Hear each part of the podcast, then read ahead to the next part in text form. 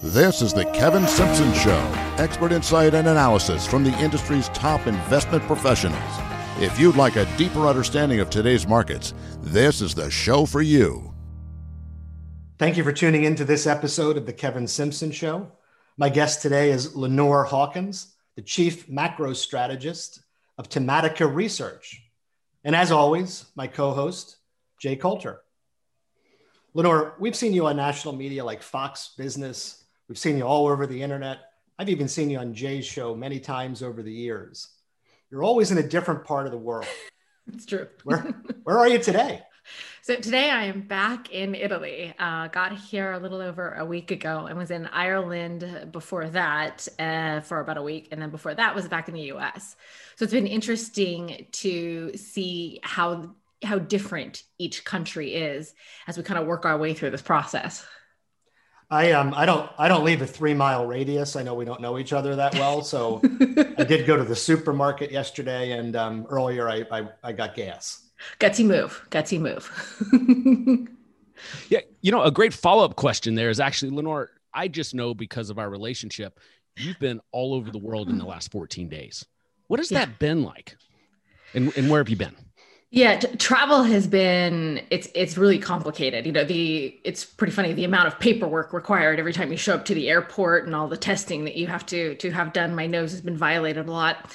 Um, but it is it's it's interesting just how relaxed the US is relative to the rest of the world. But I mean, great thing to see is is how quickly vaccinations are going. So that's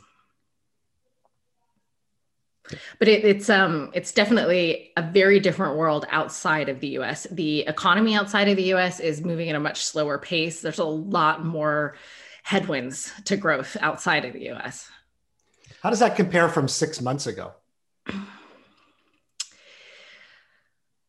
I think this, the, the US has been um one of the great things about I think the the US culture is it pushes back on on any kind of restrictions. And the unbelievable part of american business is it finds opportunity no matter how ugly things get. It will find opportunity where you have particularly in europe because there's so much red tape and because people have been dealing with red tape for so long people tend to give up a little bit more quickly. And it's no knocking them. It's not it, it's not a, a lack of of energy. There's no laziness involved in it at all. It's just the hurdles to climb are so massive.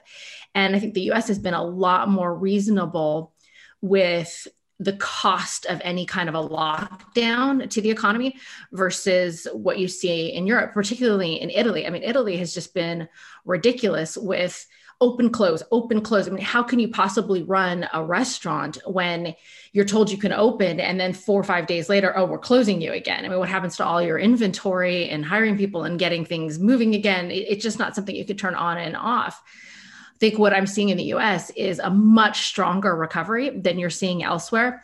Part of that one is that the US is doing such a fantastic job with rolling out these vaccines. The other part of it, though, is that the US never really did such a tight lockdown. And this has, you know, nothing to do with any kind of a, I mean, we all want people to be safe and healthy. Um, but the US did not have to kick so, so much going again, whereas you've seen such a slowdown in much of Europe. So Europe is to get that started again is, is taking a bit more. And you also have so much more complexity because of all the different layers of government, right? Within the United States, you just have the federal and then the state, and they actually work pretty well together. In Europe, it's a lot more complicated because you have this integration with monetary policy, which really means an integration kind of with your debt, right? Because those things are very tied and you have so many layers of government that and that's one of the things that we're seeing with rolling out vaccines. It's just everybody's got to talk about it and have an opinion and how do we roll it out and who gets it first? And there's all this discussion.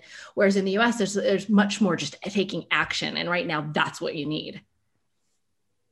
Lenore, is it safe to say that's what's really driven the market back up to new all-time highs as we mm. record this here at the beginning of April? I think there's definitely a lot of optimism, but there's also so much liquidity out there. I mean, we've never seen the government dump so much cash on the economy. And then there is the anticipation that even more is to come.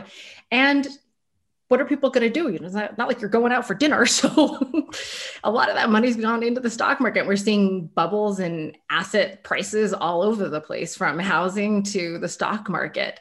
Um, I think there's an awful lot of enthusiasm. There's an awful lot of priced to perfection in there.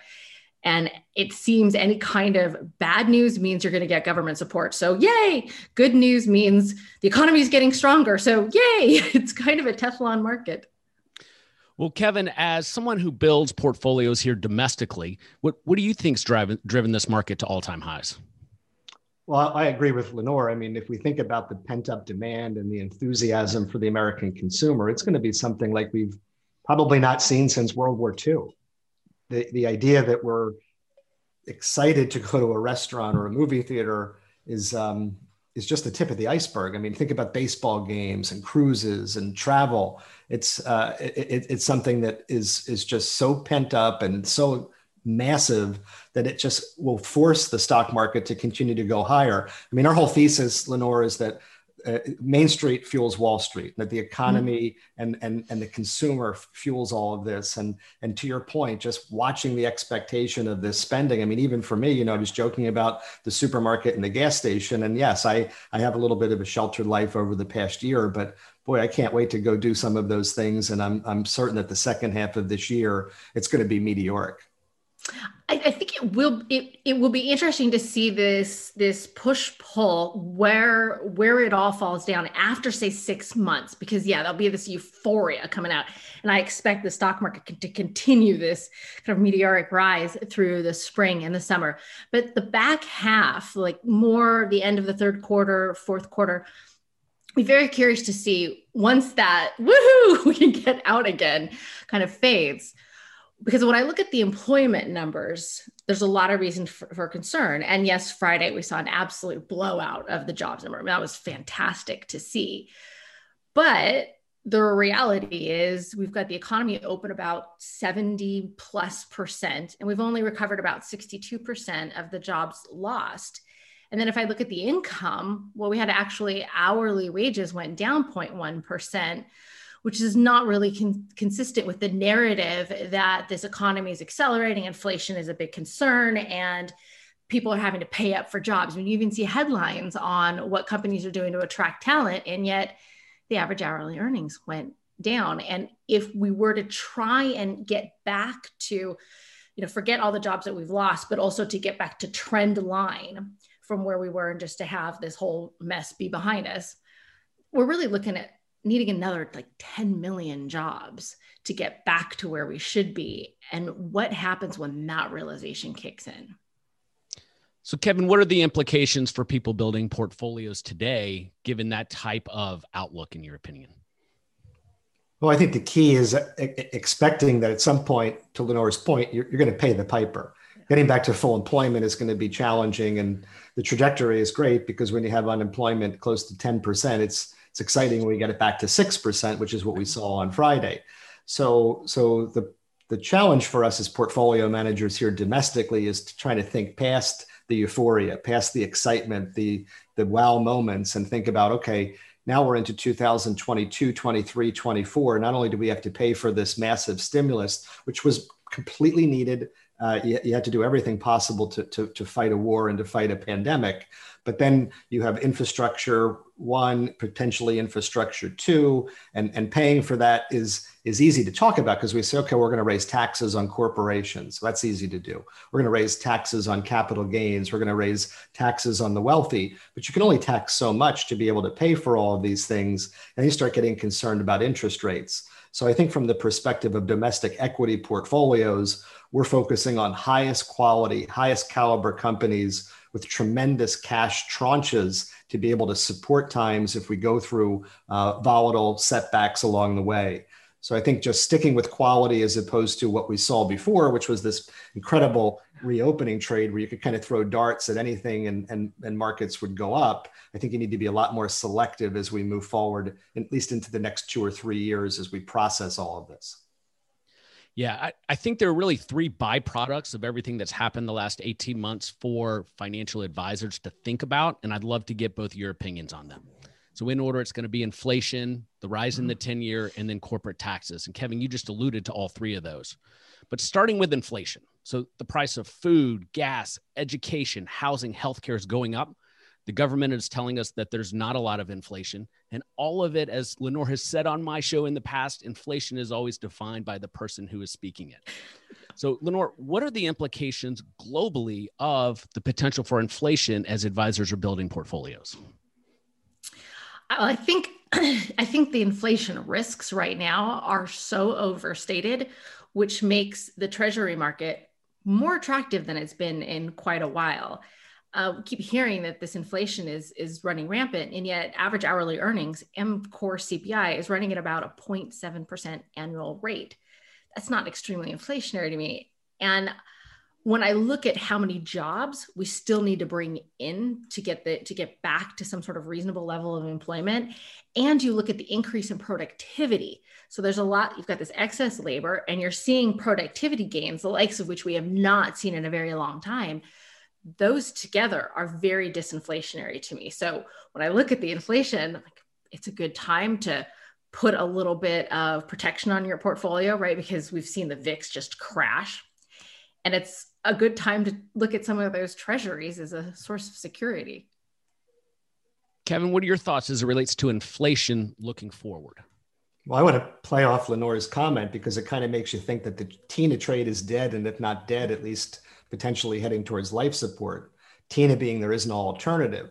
So fixed income investors who are forced to buy as a proxy stocks that would pay high dividends, whether that be REITs or telecom or utilities, and if you think about this, the source of the treasury market as a as a secure way of actually making some income, you know, you start to to think differently about um, about the fixed income market.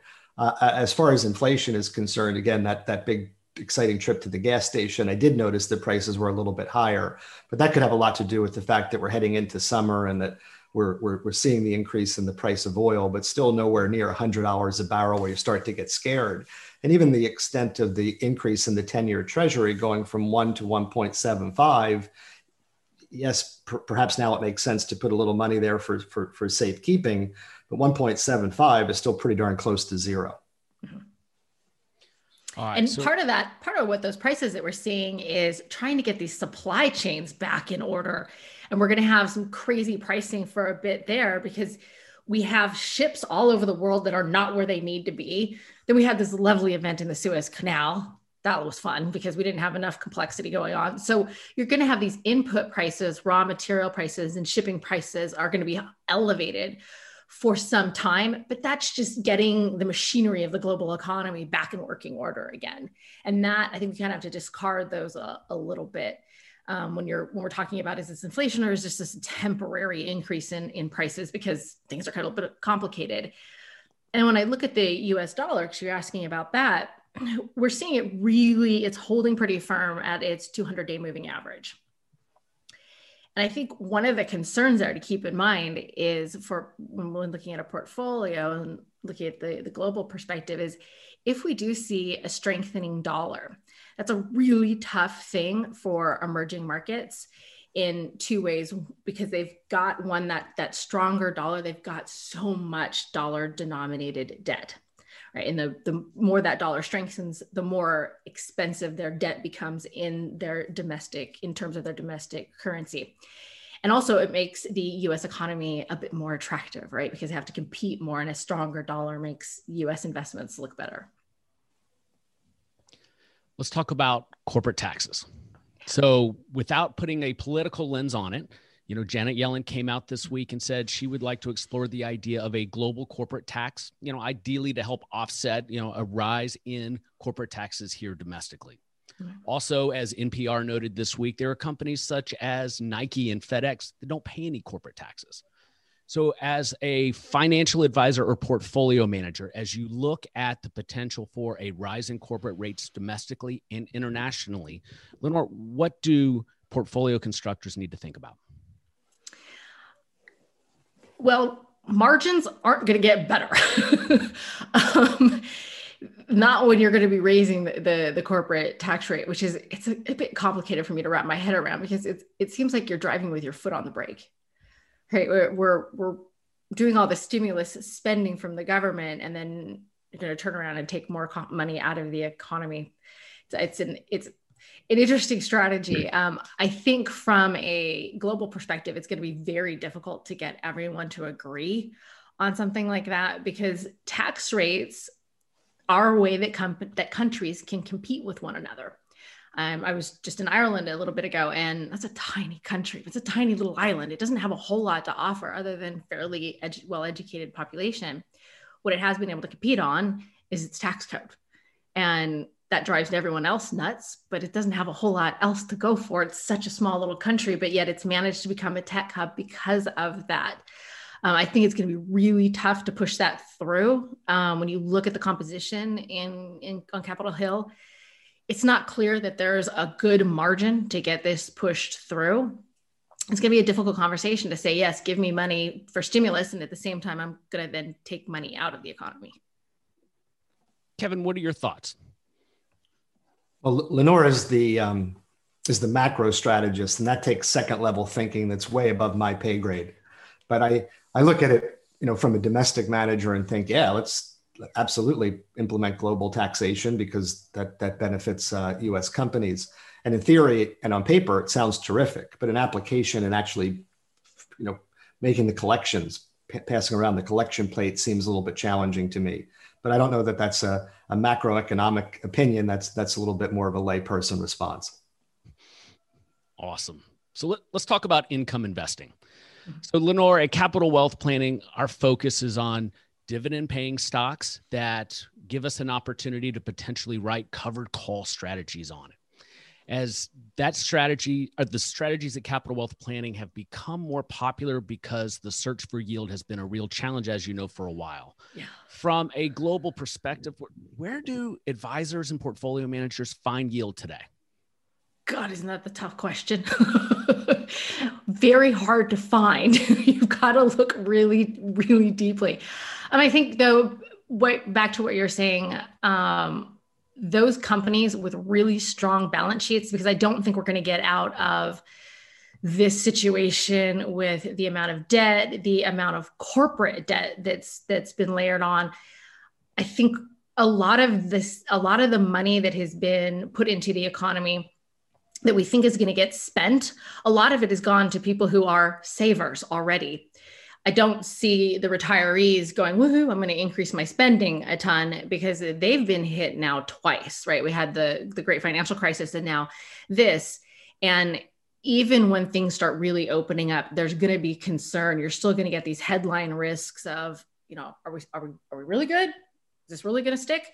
Um, I think you want to be looking at those companies that have really strong balance sheets and are in areas that we know no matter what, these areas really need to grow. For example, digital infrastructure, what's allowing us to do what we're doing today. We know that more and more data is going to get created, and we know more and more of our lives and our interactions are going to continue to be in the digital world. That also means that we're going to need cybersecurity, right? Because as more of our lives become digital, that means more opportunity for nefarious characters. I think looking at those areas that we know are have strong tailwinds. Looking at uh, when you go to the grocery store now, you used to only find milk in the milk section. Now you have to really hunt to find milk because you've got every other kind oat milk, almond milk, cashew milk, because there's been this real push towards health and wellness. And I think what we've just gone through this past year has really accelerated that as well. It's gotten people into much more of a health mindset. That's another one that's got a really strong tailwind. So if you look at these these big trends that are multi-year to decade kinds of trends, and you look at those companies that have a really solid balance sheet, have a good, maybe ideally some reoccurring revenue. That's always a really nice thing to see. Those are places where you're going to be able to get some yield. Kevin, what are your thoughts as we sit here at the start of the second quarter in 2021? Where, where can advisors and portfolio managers find some yield today? Well, you know, it's funny because you listen to Lenore talk about the volatility and the VIX tanking. And, and obviously, we pay very close attention to that from the construct of covered call writing. You know, the higher the volatility, the greater our premiums, the greater yield for, for our investors. And on Friday, it closed at 17.33. So here we are early April, and we're, we're looking at this as a 52 week low in volatility as measured by the VIX on the S&P 500. And, you know, I, I was thinking the other day, 17.33, if this had been two years ago, three years ago, four years ago, take your pick, we'd be just ecstatic at a 17.33 VIX in terms of the premiums that we could generate. So as, as, as so many things that are, are speed bumps along the way, we're, we're expecting volatility to probably hover in that 20 range, spiking up and down. We'll be able to harvest that, take advantage of it, try to generate premiums through covered call writing. But it's just such a shocking conversation considering where we were 52, maybe 54 weeks ago, thinking about volatility spiking over 80 and then 1733 today. I, I don't know if it's a testament to just you know phenomenal um, acts by, by the Federal Reserve. I think in large part it is. American companies as well. Lenore's being able to present from a global perspective the difference in how the US handled it versus other countries. And I think at the end of the day, we're, we're an amazingly great place and somewhere that I certainly didn't think we would we would see as quickly a, a, as we are. And and for that, I'm excited. Yeah. Yeah. Well, Lenore, our time is up. We really appreciate you coming on the Kevin Simpson Show. To learn more information about capital wealth planning, please visit capitalwealthplanning.com. That is capitalwealthplanning.com. Ireland may be a small country, Jay and Lenore, but it's a wonderfully beautiful place. Phenomenal restaurants, incredible beer, spirits, and a, and a wonderful culture. Hope to uh, hope to have a chance to get back there soon. This show is sponsored by Capital Wealth Planning, providing covered call solutions for financial advisors. To learn more about their SMAs or ETF, visit capitalwealthplanning.com. If you get back to Ireland, you've got to go. So, this is, you want the best Irish food. You go to Howth, which is just outside of Dublin. Howth is um, like a, a little town kind of north out on a peninsula you go to the Abbey Tavern and you have their seafood chowder and you just cry. It is the best thing you've ever had. and I don't even like seafood. It's so good. it's so good. And with a Guinness, of course. Because well, that's the that I mean the seafood, you know, being being an island, you, you think of Irish yeah. cuisine as being so bland, but how could it be to your point? I, I will go there and I, yeah. I won't forget that. It is good. Yeah. When you when you get a chance to go, uh, drop me a line and I'll because uh, I'm I'm there. All my family's there. I know that place pretty well. I can give you some ideas of great places to visit. I will. That, Again, that I've, got to get, I, have got to get to a four mile radius before I can get out of the country. But we're that's one step at a time. Baby step. Crawl, walk, yeah. run. Right. Exactly. This message does not constitute an offer to sell or a solicitation of an offer to purchase securities through CWP Advisory Services. Investments are not guaranteed and involves risk of loss. The views and opinions expressed in this message are those of investment professionals made at the time this content was recorded, are not necessarily the views and opinions of CWP, and may change in time without notification. For additional information about CWP, visit CWP's or the SEC's website for a copy of our ADV disclosure brochure and Form CRS.